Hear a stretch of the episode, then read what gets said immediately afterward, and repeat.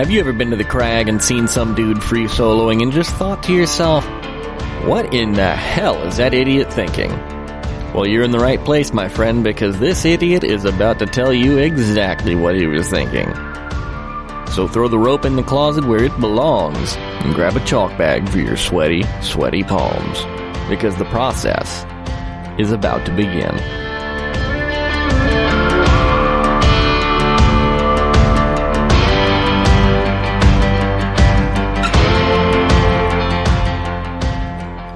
Alright, everybody, the official season is over. I uh, concluded everything I needed to talk about from the last season of rock climbing and what happened there, but, you know, I've got a little bit more to throw on here. Um, I took my old blog, Dreaming of Nar, offline, and I'm giving that to a friend so that she can do something cool with it. And uh, I saved all my blog posts, though, on the cloud folder, and slowly I'm going to be bringing them back to life here. So those are going to come onto the uh, blog portion here, and some of them I'm sure will turn into podcast episodes and what have you. Um, so in between seasons here, I am planning on doing some, uh, shall we say, bonus episodes, extracurricular content. Yeah, you know, some of these are going to be a little bit more unscripted than others, like this one today. Uh, a friend of mine at the climbing gym mentioned that he got a kick out of the term corporate dirtbag, and there's actually somewhat of a story behind how that term came up. And that's what we're going to go into today. So I've had a weird life. Um, so I've had a weird life. Somewhat counter to the standard rock climbing norm. I've never actually had a real dirtbag phase in the classical sense. However, when I was climbing cell phone towers, well, I'd be out working and the company man would put me up in a hotel, right? And then when I got off work, you know, I'd be out working for, maybe I'd be out working for six weeks. And then after that, I'd get a whole week off. Or maybe we were on a different circuit where we'd work for 14 days straight and then get four days off. You know, like getting both weekends at once. Well, when I'd get that time off, I kind of just wanted to drive out into the wilderness and go climbing. So my apartment was basically just the world's most expensive storage unit. Why waste money on that? I'm not getting anything out of it. So I moved everything out of my apartment and sold what I could, threw out the rest, and donated a good portion of it. So there, there was rather minimal waste, luckily. Um, and from that point, I just moved into my truck, this kick-ass little Nissan Frontier with a uh, truck cap on it, little camper shell, and packed whatever I thought I would use regularly with me, and that's it. I was just gone. Stayed like that for about 18 months. Eventually got a, a little bit better job with Nokia as a traveling trainer and goodness, they sent me to 26 states in the space of 18 months and everywhere I'd go, I'd run straight down to the local climbing gym to try and find my people. And, uh, I have a tendency to collect climbers on Facebook like Pokemon. You know, gotta catch them all. And so at this point, that has sort of that's sort of turned into like a, a semi-automatic serendipity machine. If I'm going somewhere climbing or for whatever reason, I can kind of throw out the all points bulletin on Facebook and somebody is going to reach out and say, Hey, I'm going to be there too. And if they're not, well, then maybe one of their friends is. So in that way, it's been a really useful tool for getting connected with people. Well, so I met a lot of climbers in a lot of time, and once upon a time, you know, I did, I've only been living in Chicago for about a year now, coming up on a year and a half. Um, but my first time in Chicago was for work purposes, actually. So, uh, I was working in the Schaumburg office for Nokia, uh, doing some training up there, and you know, the usual circuit was that they would send me out every Monday, well, Sunday night really, and I'd train Monday through Friday and fly back home. Which really meant fly home to go rock climbing, you know. Um, so they had me going every week to Chicago for four months straight. And I met a lot of people out here, which was pretty friggin' rad. And as per my usual protocol, first thing I did was run straight to the climbing gym.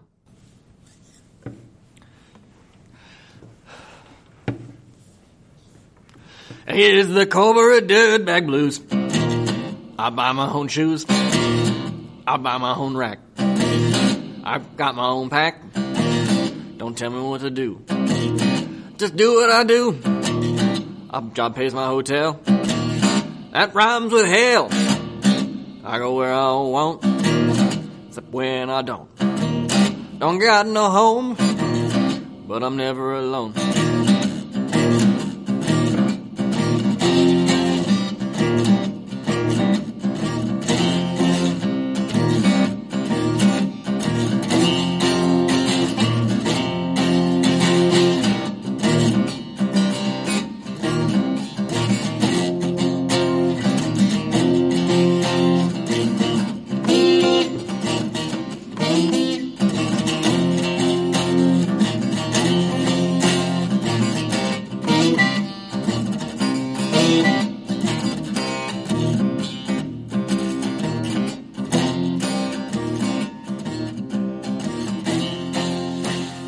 Y'all have met me, you'll know that I'm loud and I can't really shut up. And, uh, basically that's kind of what led to this podcast here is I've been talking too much and finally decided to record it all somewhere. That way I don't have to repeat myself as much.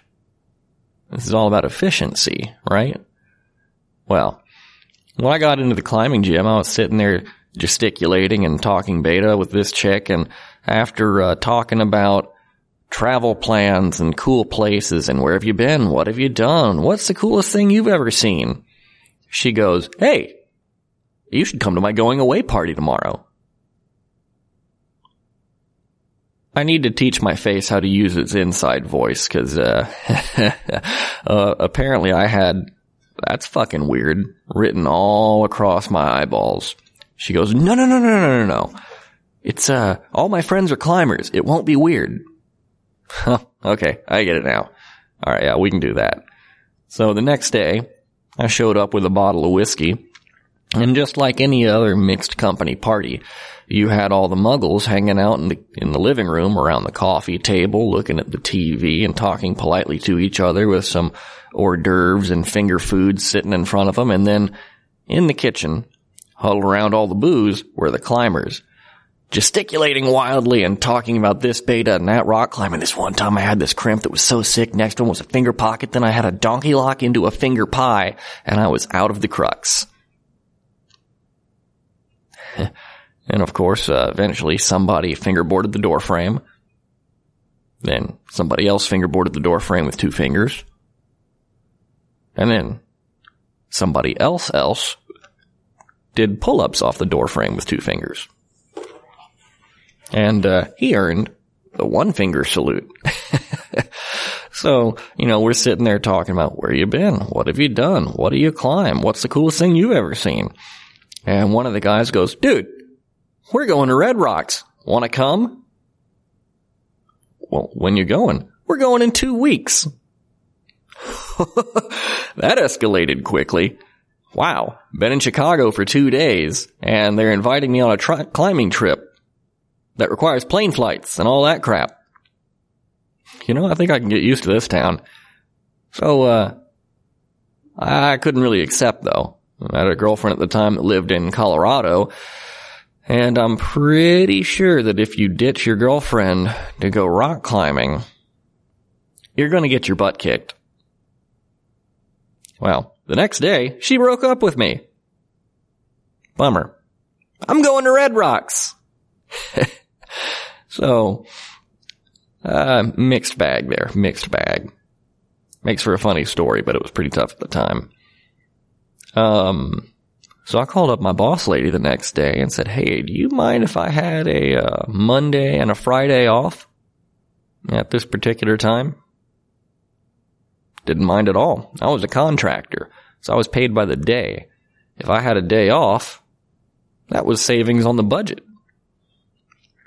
They never really mind if I took a day off back then. Well, next question. So, um, you know how every weekend you're flying me home? Yeah? Well, you know how I don't actually have a home right now? Yeah. Can Las Vegas be my home that weekend? she goes, yeah, sure, whatever. Plane flights are cheaper there anyway. So they flew me, uh, home to Las Vegas for this trip. And she did give me a warning though. We're not entirely sure what we're going to do with you that following weekend. So you, you know, just book the flight one way. oh my god, I've got a one-way ticket to Vegas for Valentine's Day. If that's not funny, I don't know what is. Um, so yeah, a couple weeks later, we all packed in the airplane flight and headed down to Vegas. And as soon as I land, her uh, assistant manager type dude calls me up and says, hey, he's extremely British. Uh, forgive my poor accent here. He goes, so, um, we don't really have anything, anything for you to do next week. Um, is that a problem? uh, uh, no, it's not. Not at all. You mean I've got a week and a half to go rock climbing instead of four days? Fuck yes. So I extended the uh, number of days on my rental car and I just sat there giggling like an idiot. Well, we run around and do our climbing in Red Rocks and me and a friend, uh, we kind of synced up and we were all about this speed climbing thing. And once upon a time, I did Crimson Chrysalis in uh, Las Vegas, and it took us untold hours. Took us forever to hike out there. Took us forever to climb it. We were the first people on, luckily, uh, and we were the only people that topped out that day. Oddly, um, everybody else, it seems, was slower than us, and they had the good sense to bail. Whereas we kept going. We brought food with us thinking we'd have a picnic on top. You know, this thing's only five eight. only. Gotta watch out for that word. So we climbed that thing and we got to the top and I could see the shadows were creeping out fast to the horizon. And my climbing partner, she says, all right, time for lunch. And I said, uh-uh, we got a boogie. She saw the long shadows too and we began to rappel thousand feet of rappelling, 10 pitches. We were able to link some of them because we had two ropes that were both 70 meters. And, um, after a certain point, I was on, I'd rappelled maybe 900 feet. So we were getting about 100, 150 foot off the ground. And I thought, you know, it's getting pretty dark here. I should turn on my headlamp. There's a pair of bolts right in front of my face, just shining. Oh my god, if I hadn't turned my headlamp on at exactly that moment, I would have wrapped straight past those things into the abyss.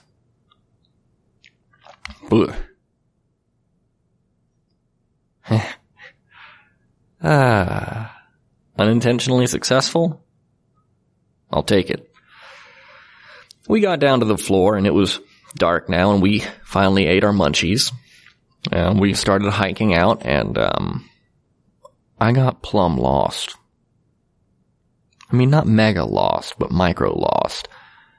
I knew where we were, and I knew how to get, well, yeah, I didn't know where we were. That was the problem. But I did know how to get where we were going. Even though I didn't quite know where we were, there are all these stone cairns marking the trail, and they're easy enough to see in daylight. But at night, by a headlamp, I was kind of following footprints, and apparently I was following the footprints of someone that got just as lost as we did. Can't be smart all the time. Part of the time would be nice. I'm working on it. That's my project. Be smart part of the time. I'll get there someday. I think. New Year's resolution? Uh, better not be my New Year's resolution. I've already failed that one. Anyhow, moving on. So we're hiking endlessly, and um, coming from the parking lot, you hike parallel to this little wash, this gully where water usually flows through. Well, sometimes flows through when it's raining. You hike up to a crossing and circle back and carry forth across uh, the wilderness to Crimson Chrysalis. Well, on the way back, there were no lights of any kind. Couldn't see anything. You could, I was kind of navigating, there was no moon. There were no lights in this place because it's a, uh, uh, what do you call it, like a wilderness area type thing. Uh, nature reserve, something, I forget the technical designation of it. But there's no electrical lights shining on the parking lot, so I can't really see where we're going. I'm just kind of going off gut intuition and sort of dead reckoning via the lights of Las Vegas off on the horizon.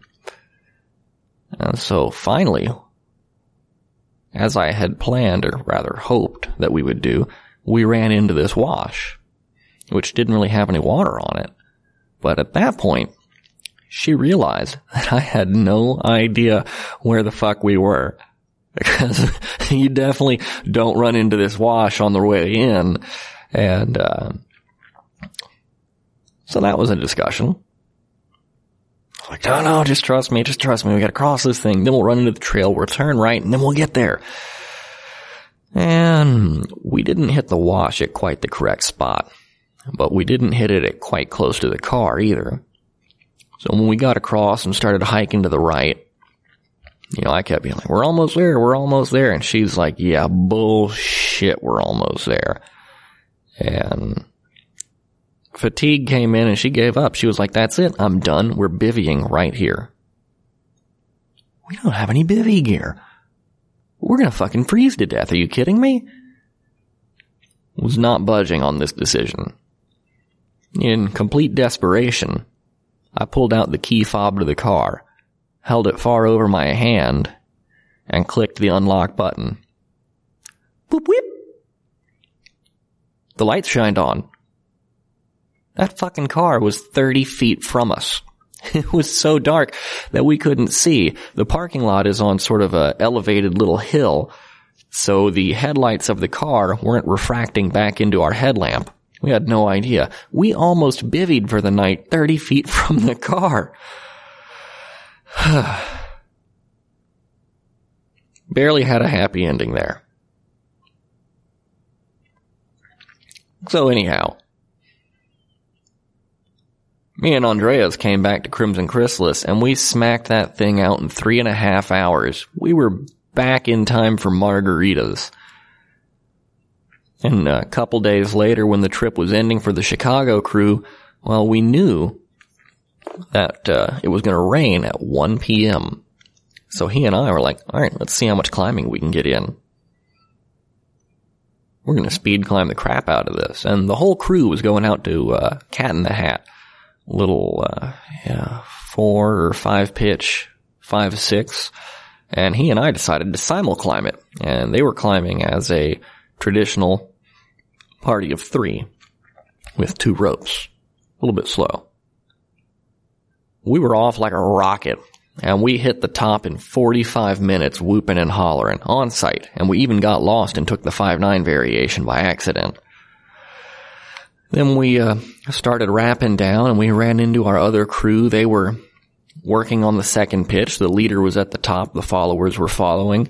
And we said, uh, Hey, yeah, when we got to the top, we whooped and hollered and they go, we know. Y'all topped out before we finished the first pitch. Uh, sorry guys. So we, uh, we wrapped down and ran back to the car. Then we drove out the scenic loop and then back in the scenic loop and went to the black corridor of Calico Hills.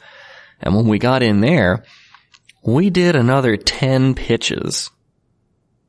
10 pitches at 50 feet about 500 feet. The rain sprinkle dots hit us and we just did the short approach back to the car. No big deal. We didn't even get wet. And, uh, so at 500 feet plus the 600 feet of cat in the hat, we did 1100 feet by one o'clock. Once again, done in time for margaritas. Speed climbing can be useful sometimes. Well, our friends weren't so lucky. They were strung out on the third pitch when they got hit by the rain, and they got a little bit mildly or totally saturated on the way back down. Then we all reconvened back at camp, and we went out to uh, obtain margaritas, and went back to sleep eventually, and I uh, was in my little body bag of a bivy sack, laying there and could hear the rain falling everywhere and after a while the sound of the rain stopped. It was cold outside. I didn't really want to peek my head out to see what was going on, but it was just deathly quiet. Waking up in the in the morning, I looked around and there were eight inches of fresh powder on the ground. It had rained from one o'clock in the afternoon all the way until the temperature dropped and it began to snow. Well, no climbing today. Luckily for them, it was time for the plane flight home. So, they wound up going home, and because my boss still didn't have anything for me to do next week, I just laughed and laughed and laughed. All the way down south to Joshua Tree.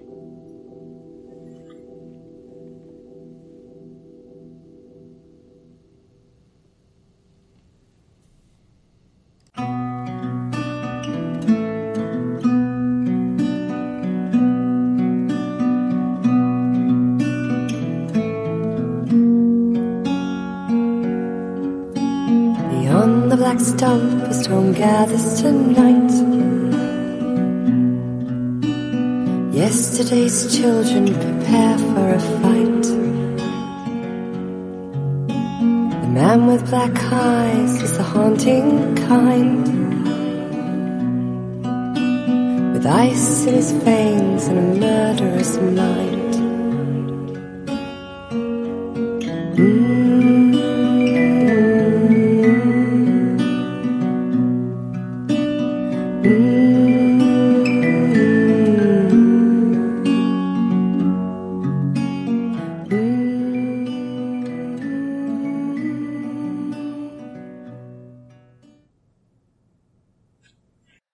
I got to Joshua Tree with no rope and no partner, which turns out is a good way to find partners with ropes. Uh, cause they're like, you don't have to do this. Cause you know, they're yelling at me from the ground while I'm, I'm busy. You can climb with us. So, uh, I ran around like a squirrel until I found two different groups that had crucial attributes. One of them had extra food at their campfire tonight. Want to join us for dinner? Hell yeah, I do. My cook setup is miserable. I'm driving here in a two-door sedan. I brought everything I had in a plane. You don't get to bring a good setup that way. So I hung out with them and then I went to go visit the other crew. Uh, because they had an extra parking spot at their campsite, which means I can bivy right there in my car. No big deal. Well, then we all woke up the next morning wondering, what are we going to do? They were also refugees from Las Vegas. Got kicked out by the snow, so they climbed sandstone till their fingers were shot. Then they drove south to the only place that could ruin your fingers more than Las Vegas. Wonderful plan. Well, Susan hollers out, Hey, they've got $10 camping on Laguna Beach. Y'all want to go drink margaritas? Noticing a theme on the beverage here. So that's what we did. We, uh, we all loaded up, drove down to uh, Laguna Beach, got $10 campsite, and then uh, we all had a plane flight home at the same time. Roughly. I mean, same day, same afternoon. And, uh, you know, because I'd been traveling at about 75 to 100% with work for three years, I had an unreasonable amount of reward points with the Holiday Inn group. Turns out the Holiday Inn owns the Palazzo on the strip. I had enough reward points to get us a $300 a night suite for free. So we did that for the hilarity of it. And uh, on the way back, Susan found some hippie hot spring. We all went to hang out there in the middle of the Mojave Desert or some desert. I don't know. Once again, I had no idea where I was. Noticing another pattern? I didn't really plan much on this trip. I just kind of went with it. I didn't know where I was, what I was climbing. At one point, I was at Intersection Rock, kind of rambling around. First order of business for the day is to find yourself a down climb. So I went up the right ski track, which is a 5-3, so that I could verify if it was a good way down, and then after that, the whole thing would be ex- open to exploring. Well, as I was climbing up, I ran into another soloist who was climbing down. His name was Alexis, and we kind of grunted and like, oh, oh, hey, um, mm, what are you doing here? I'm climbing. What are you doing? Uh, you, you mind if I pass? Like, no, no problem. And, and then we awkwardly passed each other in this wide crack. And as soon as he gets below me, he goes, hey, you want to follow me on my circuit? Ah, heck yes I do. So we ran around chasing each other like squirrels on top of intersection rock until the sun fell.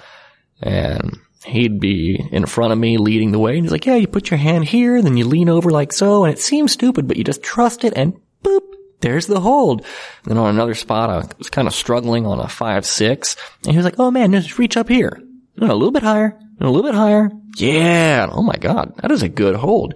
Yeah, man, that'll happen sometimes out here. You're climbing along thinking there's no way this is five, six. Then you reach a little bit further and, oh, thanks universe. That's perfect. And it takes it from grunty to all right. And we kept running into that all day long on Intersection Rock. I still don't know what routes we climbed. I just blindly followed. It was awesome. Well, so yeah, getting back on track here with uh, Susan and uh, her travel companion. We got to Las Vegas and the three of us checked into the Palazzo. And so us three have crusty dirt from the desert all over us. Our backpacks are grimy and we look just like gross heathens. And we're checking into this swanky arse hotel in Vegas. There were all these people, about 10 or 15 people lined up at the counter wearing suits crisp, pressed suits. They're like, holy crap, it's going to take forever to check in. And we're going to have to deal with these idiots. but then I looked behind the counter and saw a six foot tall sign that said Platinum Elite. Um, as mentioned, I had been traveling for far too much. And so I had way too many reward points and I was Spire Elite. Yeah. First they had silver, gold, and platinum. Then they realized some people were traveling too much entirely, so they invented Spire Elite. As soon as they invented it, I immediately qualified, so I walk up to the Platinum Elite line and I go, hey, sup? the people behind the counter were pretty amused and they go, hey, sup? Said, uh, I'm checking in. That's what's up. All right, what's the name? Howell. Austin Howell. I'm 008. And, uh, they pulled up my reservation immediately and said, hey, would you like, uh, amenities or, uh, reward points for checking in today? I said, I'll take the amenities. And they gave me some coupons and free snacks and stuff like that. Meanwhile, all the suits are just giving us eye lasers. What are these dirty hippies doing at the Platinum Elite line, totally passing us by while we stand here for an hour? uh, it was delicious. Oh my god. And so, yeah, we, uh, there were all kinds of people trying to go run up the elevators and all that stuff to hang out at the rooms and there were these big old bouncers there to keep them away.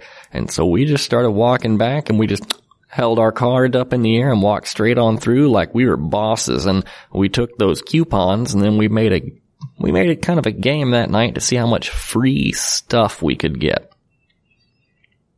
And then that was it. Plane flight picked us up the next day and we all went home. And uh, I went, well, I, I, didn't go home. I went to uh, home on the road in Indianapolis, off to the next training mission. And so that's it. That's kind of how the corporate dirtbag thing came up. I was, uh, you know, I didn't have a home, much like a dirtbag, but I always had a roof over my head because the company was putting me up in a hotel everywhere I went. And thanks to that, I got to travel around and see a lot of places. And, you know, whenever I'd arrive, I'd say, Hey, y'all going out this weekend? And they'd be like, yeah. And I'd sync up or they'd be like, no. And I'd be like, I'll climb anyway. kind of convenient. Um, and yeah, I traveled around the country like that for about a year and a half. And then finally it got old. People were like, you know, it's good that you can do this when you're young and unsettled. And I said, guys, if I keep doing this, I'm going to be old and unsettled. And it won't take long. So all good things must come to an end. And uh, eventually I wound up in this delightful position I've got here in Chicago where I travel occasionally, but not enough that it becomes heinous. It's still kind of fun. And when I, uh, I got the position, I was living down in Atlanta and so I was talking to these people at Ericsson and they were, uh, during my interview, they said, we've been looking at your resume and it's interesting. oh crap. Uh, it's going to be one of those interviews. There's a big difference between that and, hey, we've been looking at your resume and it's interesting. Totally different conversations right there. So these guys were skeptical from the get-go and I was shaking in my little space boots just afraid I was going to fail. And, um, so wound up that they, uh, turns out they didn't actually dislike me. They had one major reservation though.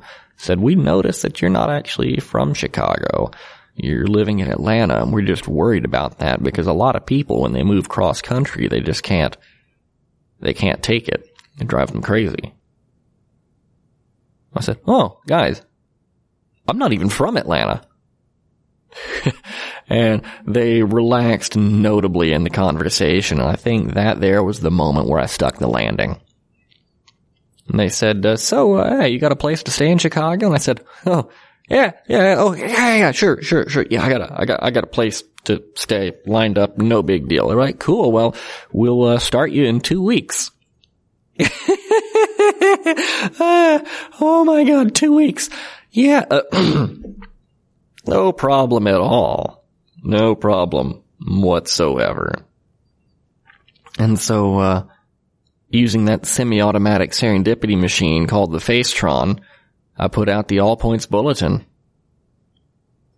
Hey, uh, does anybody have a spare couch? Or like a corner that I can make a hobo roll and sleep in until I figure out what I'm doing? Adam Bickle shoots back to me, no. But I got a spare room. Game on! We have a place to stay. And I hung out in Adam's spare room for about a month until I got things sorted out well enough to get a place of my own. And the rest is history. I've been here ever since. What a weird life. but life's good when you're weird. You know, that's the cool thing about being a rock climber, is it's basically like you have friends everywhere you go. You just haven't met them yet.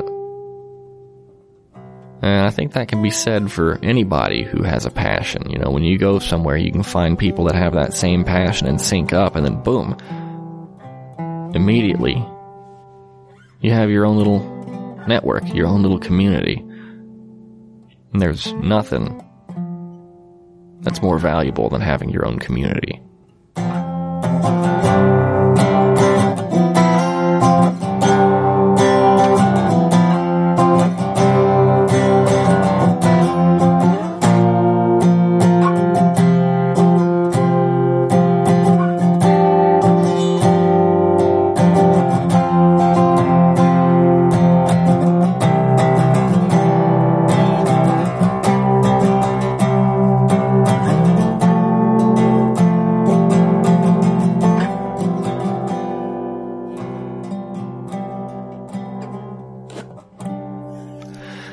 Everybody. Thanks for listening to today's episode. Uh, that was completely unscripted. Just sat there and riffed uh, some old stories off the top of my head. Um, as usual, you can find me at thefreesoloist.com, vimeo.com slash freesoloist, Instagram is at freesoloist, Facebook is slash freesoloist. Um, I think that's about it.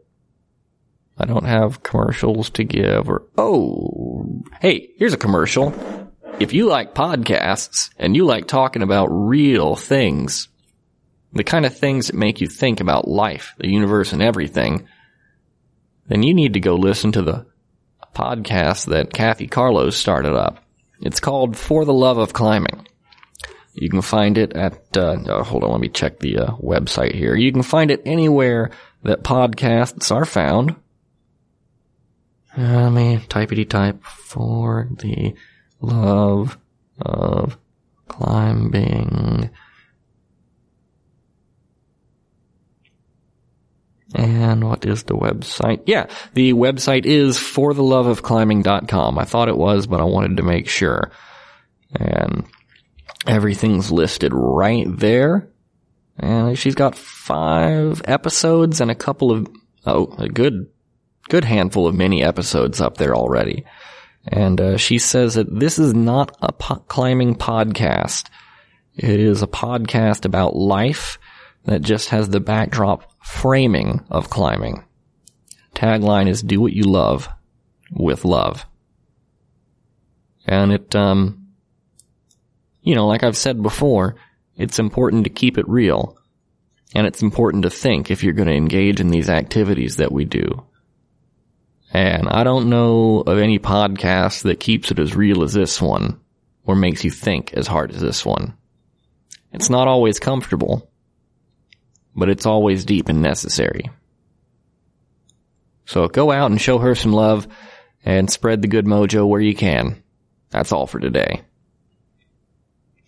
But do remember, be safe out there. But if for some reason you can't be safe, be careful.